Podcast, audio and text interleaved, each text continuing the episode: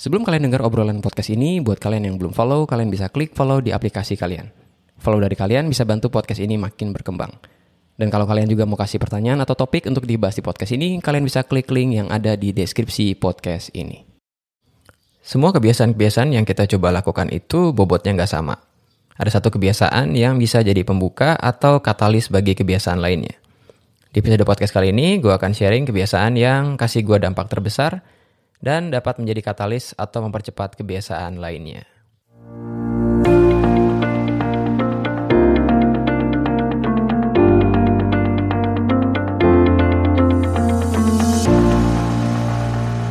Halo semua, kembali lagi di podcast Pak Kris dan buat kalian yang baru pertama kali dengar, podcast Pak Kris ini adalah podcast tentang pendidikan, karir, teknologi dan produktivitas. Podcast ini hadir dengan episode baru di setiap hari Rabu ya. Nah, di setiap episodenya itu ada satu dokumen PDF yang namanya show notes. Nah, di show notes ini kalian bisa baca ringkasan podcast yang gua anggap penting untuk kita baca ulang. Di show notes ini juga ada beberapa pertanyaan reflektif dan action plan yang bisa kalian terapkan. Nah, gue buat dokumen kayak gini karena gue merasa kalau cuma denger doang, ya hanya jadi pengetahuan. Dan sering kali nih, pengetahuan itu nggak ada artinya kalau nggak kita lakukan. Nah, thank you juga buat kalian yang udah jadi pendengar setia, udah kasih komentar positif, kasih komentar yang konstruktif, dan ada juga yang sharing tentang materi yang gue bawa ini. Nah, buat kalian yang mau saya thank you, di deskripsi podcast ini itu ada link untuk neraktir gue. Nah, kalian bisa traktir saya kopi nih ya di situ. Jadi kalian tinggal klik, itu bakal masuk di satu page namanya traktir.id. Dan traktiran kalian itu lot buat gue. Sehingga gue bisa lebih semangat nih buat bikin konten yang kasih dampak positif. Oke, nah sebelum kita masuk di sharing podcast uh, kali ini tentang keystone habit atau habit yang paling penting menurut gue, yang gue lakukan, yang bisa menjadi pembuka buat kebiasaan lainnya, di sini gue mau kasih sedikit rangkuman dari episode-episode sebelumnya. Jadi di sepanjang bulan ini, uh, terhitung per kayaknya uh, akhir Januari lalu ya, sampai di uh, minggu terakhir di bulan Februari ini, materi podcast yang gue bawain adalah tentang kebiasaan atau habit. Ya mumpung di tahun baru mungkin ya, banyak di antara kita yang pengen bikin habit lebih baik, lebih produktif, dan bisa kasih dampak yang lebih oke okay buat kita. Nah, kita juga udah belajar nih tentang Eh, kebiasaan-kebiasaan yang kita lakukan itu menentukan masa depan kita. Dan lebih jauh lagi nih, kebiasaan tersebut juga menentukan identitas kita. Bagaimana kita melihat diri sendiri dan bagaimana orang orang lain melihat diri kita, ya. Nah, kita juga udah obrolin di beberapa episode yang lalu tentang gimana sih caranya membangun kebiasaan yang baik. Salah satunya adalah tentang motivasi. Motivasi atau niat aja nggak cukup, itu udah kita bahas ya di beberapa episode yang lalu kita nggak cuma perlu motivasi atau niat, tapi kita juga harus mau disiplin dalam membangun kebiasaan tersebut. Lalu di episode yang lalu juga kita belajar tiga penghambat dalam melakukan kebiasaan yang baik. Salah satunya adalah faktor lingkungan dan pergaulan. Nah buat kalian yang belum dengar, baru dengar episode kali ini, nah gue rekomendasikan kalian buat denger episode-episode sebelumnya nih tentang habit atau kebiasaan. Oke, kita sekarang masuk di bahasan kita di episode ini ya. Seperti di pembuka tadi, gue mau sharing tentang kebiasaan kunci yang secara konsisten udah gue lakukan. Dan kayaknya per hari ini, ini udah gue lakuin sekitar eh, uh, 67 atau 68 kali beruntun ya. Gue belum lihat handphone yang nyatet uh, kebiasaan-kebiasaan yang gue lakukan. Nah, kenapa sih 66 kali ya? Uh, atau lebih dari 66 kali ya? Karena katanya, dari penelitian, kebiasaan itu akan jadi dalam tanda kutip permanen atau lebih nempel sama diri kita kalau kita melakukannya selama 66 kali beruntun tanpa skip. Banyak ya 66 kali. Jadi jangan heran kalau kalian baru semangat seminggu, dua minggu, kemudian habis itu luntur lagi kebiasaannya. Karena ternyata harus perlu 66 kali loh. Dalam hal ini 66 hari buat diri gue pribadi ya. Tapi memang demikian. Gue merasakan banget dampaknya itu di hari ke-40-an lah. Itu udah lumayan nempel permanen sama diri gue. Udah otomatis aja gitu untuk gue lakukan ya. Ya indikatornya ketika gue udah nggak terlalu mengandalkan niat terlalu besar, gue udah sangat-sangat terbiasa, dan udah semi otomatis gue lakukan. Dan kayak natural aja tanpa gue harus terlalu memaksakan diri ya. Nah, kebiasaan kunci ini dinamakan keystone habit yang sempat gue bahas juga di episode-episode awal tentang kebiasaan ini ya. Nah, istilah keystone habit ini diperkenalkan sama orang yang namanya Charles Duhigg. Yang kalau kalian tahu, dia adalah penulis buku The Power of Habit bestseller banget karena buku ini jelasin anatomi dari kebiasaan atau habit. Nah, dia jelasin tuh apa sih yang disebut dengan keystone habit. Jadi keystone habit itu adalah satu kebiasaan yang bisa menjadi semacam trigger atau gerbang atau katalis ya, yang bisa membuat kita menjadi lebih mudah melakukan kebiasaan yang lainnya. Dengan kata lain, si satu kebiasaan ini itu bobotnya lebih besar, membawa dampak lebih besar dibandingkan dengan kebiasaan-kebiasaan lain yang coba kita lakukan. Jadi, karena kita melakukan keystone habit ini dengan sangat konsisten, habit yang lain tuh jadi lebih mudah, jadi lebih kebuka, jadi ke-trigger untuk kita lakukan juga. Nah, keystone habit itu beda-beda untuk tiap orang. Buat gua yang mau gua sharingkan sekarang adalah bangun lebih pagi. Yes, you hear me ya um, keystone habit yang gue lakukan yang bisa membuka gue untuk bisa melakukan kebiasaan positif lainnya adalah bangun lebih pagi. Nah, gue mau cerita dulu nih, kenapa ini jadi keystone habit gue ya. Nah, gue keidean membangun kebiasaan bangun lebih pagi ini karena gue baca buku bestseller yang judulnya uh, The Miracle Morning yang nulis Hal Elrod, Elrod ya. Bukunya sederhana, cuma nyuruh kita bangun lebih pagi dan melakukan beberapa hal yang produktif dan dikasih dampak positif buat diri kita. Nah, saking sederhananya, ini buku kasih subjudul. Jadi subjudulnya kayak gini. The not so obvious guarantee to transform your life ya. Jadi nggak terlalu obvious sebenarnya bangun lebih pagi gitu kan. Nah di buku ini setelah gue baca, gue belum selesai baca buku ini baru sampai kurang lebih 56 persen ya. Di buku ini nyuruh kita bangun lebih pagi dan melakukan 6 hal berikut. Jadi ada 6 hal atau 6 ritual yang masing-masing dilakukan selama 10 menit ya. Apa aja nih? Satu, silence. Jadi buku ini uh, nyuruh kita buat ngelakuin solitude atau silence atau berdiam diri dengan diri kita sendiri untuk menyegarkan pikiran dan hati kita sebelum pekerjaan datang. Sebelum pada keluarga pada bangun dan aktivitas yang harus kita lakukan. Itu yang pertama, silence. Yang kedua, affirmation. Jadi ya ini cukup konyol sih dan begitu gue lakukan kok konyol banget ya. Tapi gue akhirnya dapat dampaknya nih. Yang kedua itu adalah affirmation ya. Tadi yang tadi udah gue bilang ya. Anyway, affirmation itu adalah kita mengucapkan kata-kata afirmasi yang positif terhadap diri kita sendiri. Jadi kita tuh ngomong sama diri kita sendiri, afirmasi ya. Yang ketiga, visualisasi, visualization ya. Jadi kita memvisualisasikan hal-hal yang positif tentang diri kita. Uh, kalau gue sendiri, gue sampai ngumpulin beberapa gambar nih untuk gue visualisasikan lah ya. Terdengar konyol juga, tapi trust me guys, it works. Yang keempat, exercise atau olahraga. Kemudian yang kelima itu reading atau baca. Kemudian yang keenam itu adalah scribing atau nulis ya, nulis ide, inspirasi, pencapaian dan sebagainya. Mirip kayak nulis diary gitulah, refleksi yang kita lakukan ya. Nah, tadi udah gue bilang 6 hal tersebut dilakukan masing-masing selama 10 menit. Jadi ada total 60 menit aktivitas yang kita lakukan pada pagi hari menurut dari buku ini yang dia sarankan ya. Nah, begitu gue baca, Hmm, gue baca juga awalnya karena ngelihat rating buku ini tuh gede banget, bahkan sampai ada komunitasnya ya. Kemudian ya gue terinspirasi dan jujurnya gue penasaran dengan buku ini kok simple banget ya kebiasaannya cuma sekedar bangun lebih pagi. Lalu begitu gue baca, gue akhirnya memutuskan untuk memodifikasi sedikit nih kegiatan yang disarankan dari buku ini. Terus gue coba dan ternyata hasilnya amazing banget, luar biasa banget. Ba, kasih gue uh, transformasi yang sangat signifikan ya dalam hidup gue. Nah sebelum gue cerita dampak perubahan positifnya apa, gue mau cerita dulu nih modifikasi yang gue lakukan terhadap saran dari buku ini. Jadi, gue hanya melakukan 4 hal dari 6 yang disarankan buku ini. Yaitu silence uh, atau solitude ya, affirmation, visualization, sama olahraga atau exercise. Olahraganya pun gak tiap hari, tapi dua hari sekali. Itu pun hanya 15-20 menit. Ya, uh, lalu gue lakukan sambil dengar podcast yang gue kira uh, si materinya tuh bagus ya. Ya sebenarnya itu kayak reading juga, cuman ya gue denger gitu kan. Nah, kemudian gue nambahin nih satu kegiatan lagi di kegiatan Miracle Morning itu setiap pagi, yaitu melakukan satu aktivitas atau kerjaan penting yang bisa dibilang to-do list yang paling penting ya lah, yang paling penting lah yang harus gue lakukan di hari itu ya. Sebelum, sebelum, nah ini catatannya, catatan penting banget. Sebelum gue cek handphone, sebelum gue cek WhatsApp, gue cek email dan Instagram. Jadi gue harus melakukan satu hal itu dulu yang penting gitu kan. Nah ini juga ada istilah, istilahnya itu kalau nggak salah adalah most important thing to do ya, MIT gitu. Nah apa sih yang harus gue lakukan? Misalnya di hari ini ya, yang rekam podcast ini. Jadi hari ini itu gue bangun setengah lima pagi. Dan kayaknya sih karena kebiasaan ini udah lumayan permanen dalam dalam dalam diri gue.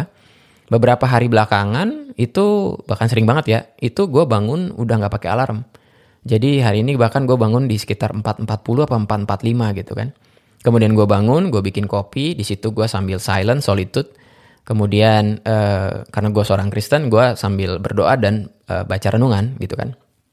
Terus gue baca afirmasi yang awal-awalnya terlihat begitu konyol. Ada banyak banget afirmasi ya. Salah satunya yang bilang gue ini orang yang produktif, kreatif dan sebagainya. Uh, terus awalnya konyol, tapi makin sini gue makin ngerti kenapa sih hal itu penting ya.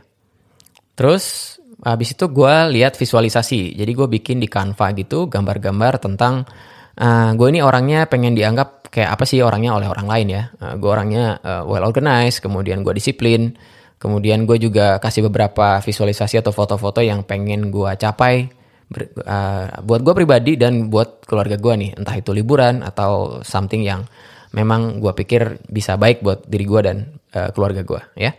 Kemudian abis itu gue melakukan satu hal yang gue lakukan sebelum gue cek handphone. Dalam hal ini gue nyiapin podcast ini. Jadi gue buat skripnya, kemudian gue setting alat rekamnya dan sebagainya. Dan sekarang gue lagi ngerekam uh, podcast ini jam 6.22. Jadi udah mau setengah 7 pagi ya gitu.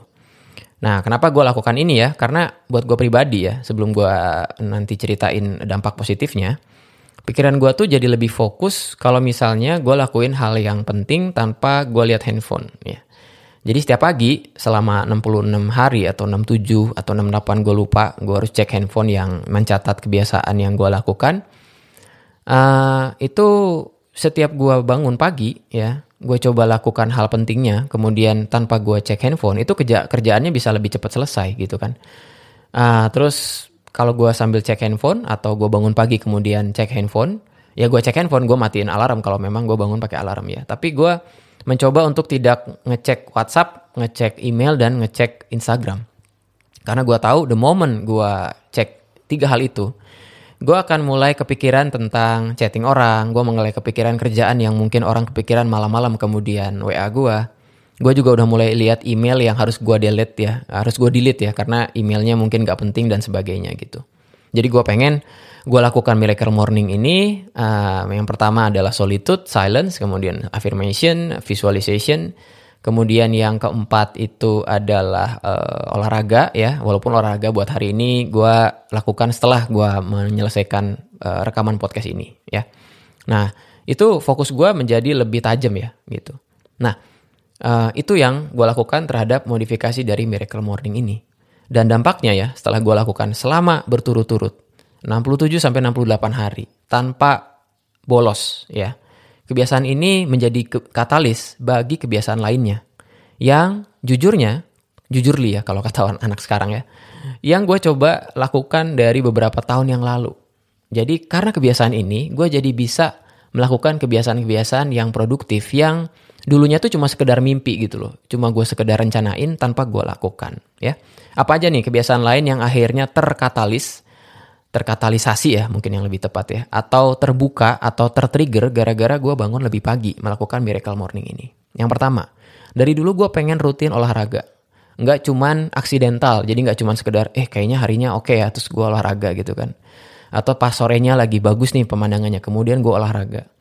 Gue nggak pengen kayak gitu ya, karena ada satu podcast dari Craig Groeschel yang bilang bahwa ya kalau bisa sih hidup gue atau hidup kita ini jangan terlalu aksidental ya, tapi kita mesti intentional. Nah dari dulu gue pengen rutin olahraga. Nah karena gue bangun lebih pagi, gue jadi punya waktu buat olahraga. Keluarga gue keluarga gue belum bangun, belibet banget tadi. Keluarga gue belum bangun, kemudian gue tinggal ambil uh, perlengkapan buat jogging, kemudian gue jogging di lapang di di sekitar rumah. Yang kedua, gue pengen pikiran gue lebih jernih dan positif sepanjang hari. Gue tuh pengen mindfulness lah istilahnya ya. Gue nggak pengen pikiran gue terganggu oleh hal lain ketika gue mengerjakan satu hal. Karena gue belajar dari satu buku yang sempat gue ulas juga kalau nggak salah judulnya Deep Work dari Cal Newport. Di mana kita mesti uh, punya fokus atau konsentrasi yang tinggi saat kita melakukan sesuatu gitu kan. Nah ini pun tercapai karena ada silence atau solitude yang gue lakukan jadi karena gue berdiam diri, gue silent, gue solitude, pikiran gue dan hati gue masih damai, dalam damai dalam tanda kutip maksudnya, sebelum uh, gue terganggu oleh hal-hal lain di luar diri gue, ya gue berdoa pagi-pagi, gue baca renungan, dan gue sendirian dan dengan diri gue sendiri. Dan itu yang bikin gue fokus panjang hari. Ditambah dengan afirmasi dan visualisasi yang gue lakukan.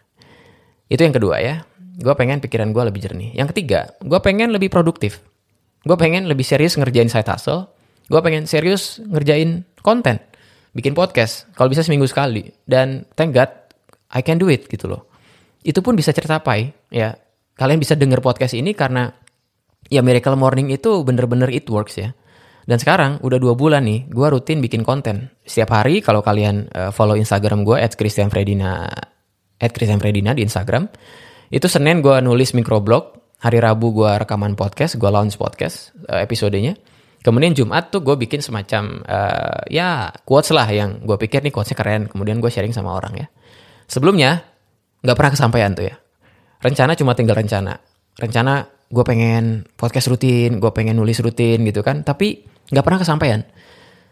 Nah gara-gara Miracle Morning ini gue jadi punya waktu pikiran gue lebih jernih sebelum keluarga bangun gitu kan sebelum orang-orang pada ngubungin gue minta sesuatu hal dari gue gue bangun lebih pagi lebih masih seger gitu kan kemudian hari juga masih gelap uh, itu bawa transformasi banget dalam hidup gue dan alasannya karena gue nggak bisa uh, ngerjain rutin tentang bikin konten rencana uh, alasannya itu adalah nggak ada waktu ya gitu soalnya belibet ya karena mungkin gue terlalu semangat buat nyeritain ini ya Alasannya sederhana karena nggak ada waktu.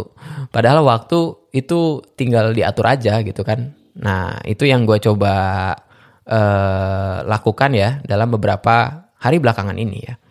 Dan setelah gue bangun pagi, akhirnya bisa tercapai. Semua konten, thank God, itu semuanya rutin.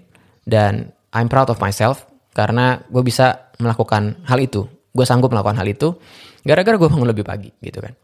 Itu yang ketiga. Yang keempat, gue pengen kinerja gue meningkat di kerjaan full time gue sebagai dosen. Gue pengen ngajar gue tuh lebih keren gitu loh, lebih inspiratif, lebih punya persiapan, dan gue punya rencana kelas yang gue lakukan secara konsisten. Nah karena bangun lebih pagi ini, gue jadi punya kesempatan buat nyiapin kuliah, dan gue punya kesempatan buat riset sekarang. Sebelumnya, ya gue cuma sekedar ngajar, uh, ngajar pun ya jujur li gue cuma sekedar punya kemampuan yang memang gifted lah buat ngajar gitu kan. Tanpa gue harus melakukan persiapan yang oke okay pun yang ngajar gue nggak jelek-jelek amat gitu kan. Ya biasa aja dan kebanyakan juga oke okay, gitu. Tapi gue pengen lebih baik sih.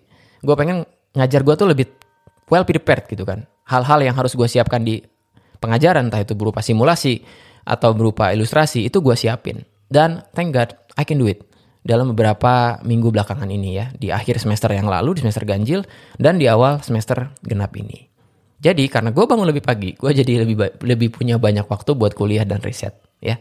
Yang kelima, gue pengen punya waktu lebih banyak dengan keluarga. Nah, jujur ini masih work in progress. Gue pengen lebih mindful bersama dengan keluarga. Cuma terkadang gue masih mikirin kerjaan, masih mikirin side hustle, masih mikirin konten gitu kan. I want to do it better uh, dalam beberapa hari atau minggu atau bulan mendatang ya. Gue pengen lebih mindfulness bareng dengan keluarga ya. Nah mungkin kalau kalian dengar sampai sini cukup jauh ya sampai ini kayaknya menit ke 18 atau 19. Kalian ngerasa bahwa bangun lebih pagi kayaknya berat nih. Gua oh, bukan morning person. Nah, di buku Miracle Morning ini juga bahas bahwa ya kita sebenarnya bisa membuat diri kita ini bangun lebih pagi gitu kan. Dan ya gua rasa karena ya kebetulan gue morning person tapi dulunya bangun juga terlambat dan gue bersyukur ketika gue lakukan ini itu bawa banyak banget transformasi yang positif dalam kehidupan gue ya. Nah, apa sih dampaknya ya selain dampak positif yang tadi gue ceritain, dampak yang paling besar itu adalah gue lebih positif, lebih optimis. Dan ini sering banget ya, banyak kerjaan penting yang bisa gue selesaikan di bawah jam 8 pagi. Itu jam kantor aja gue belum mulai, tapi kerjanya udah beres gitu kan. Dan keluarga gue juga belum pada bangun, tapi kerjaan di hari itu yang penting udah beres. Sehingga gue lebih optimis, gue lebih semangat ngerjain kerjaan yang lain. Gara-gara gue sekedar bangun lebih pagi. Dan dampaknya gue jadi lebih tenang menjalani hari gitu kan karena kerjaan yang penting juga udah beres bahkan sebelum jam kantor mulai seperti tadi yang gue ceritain ya. Nah itu bikin gue lebih semangat dalam menjalani sisa harinya ya. So itu yang bisa gue sharingkan sekarang cuma sekedar bangun lebih pagi. Nah take away-nya buat kalian bukan bangun lebih paginya tapi kalau itu mau dianggap take away juga oke okay ya. Nah mungkin kalian coba identifikasi apa sih kebiasaan atau satu kebiasaan yang bisa mempercepat atau mempermudah kebiasaan lainnya. Mungkin kalian mau coba nih miracle morning ini juga, bangun lebih pagi lah ya gitu. Dan truth be told, tadi gue lupa cerita, gue lebih excited untuk menjalani hari esok. Karena gue tahu gue bakal bangun lebih pagi dan ada kerjaan yang interesting, ada kerjaan yang impactful buat gue lakukan gitu kan. Nah, lalu begitu kalian sudah identifikasi satu keystone habitnya, coba lakukan kebiasaan itu aja. Jangan terlalu banyak. Seperti yang udah diceritain atau yang gue sharingkan di beberapa episode yang lalu. Kalau kita mau bikin transformasi dalam hidup kita dalam hal ini kebiasaan, jangan melakukan banyak kebiasaan dalam satu waktu ya. Lakuin satu aja. Nah, apakah satu itu kalian yang tahu dan kalian harus cari tahu ya, gitu. Jadi lupain dulu nih kebiasaan yang lainnya ya, gitu. Harapannya kebiasaan yang lainnya yang ingin kalian lakukan itu mulai terkatalisasi lah ya atau jadi tertrigger gara-gara kalian melakukan kebiasaan ini. Kalau gua ya bangun lebih pagi miracle morning ini. Oke? Okay?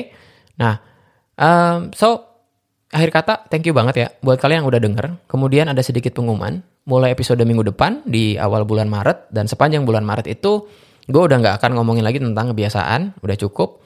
Dan rencananya memang tema bulanannya juga uh, lebih terstruktur ya. Jadi mulai bulan Maret ini kayaknya gue akan bahas hal lain nih. Entah itu berupa public speaking, entah itu berupa transformasi keuangan yang lagi gue alami juga, atau hal lain yang mungkin akan kita perbincangkan sepanjang bulan Maret di tahun 2022 ini. Oke, okay? so take care guys, uh, jaga kesehatan dan hopefully kalian bisa dapetin manfaat dari podcast ini dan beberapa episode yang lalu khususnya tentang kebiasaan atau habit. Ingat, kebiasaan yang kita lakukan menentukan identitas kita dan menentukan masa depan kita. Oke, okay? bye-bye, sampai ketemu, God bless.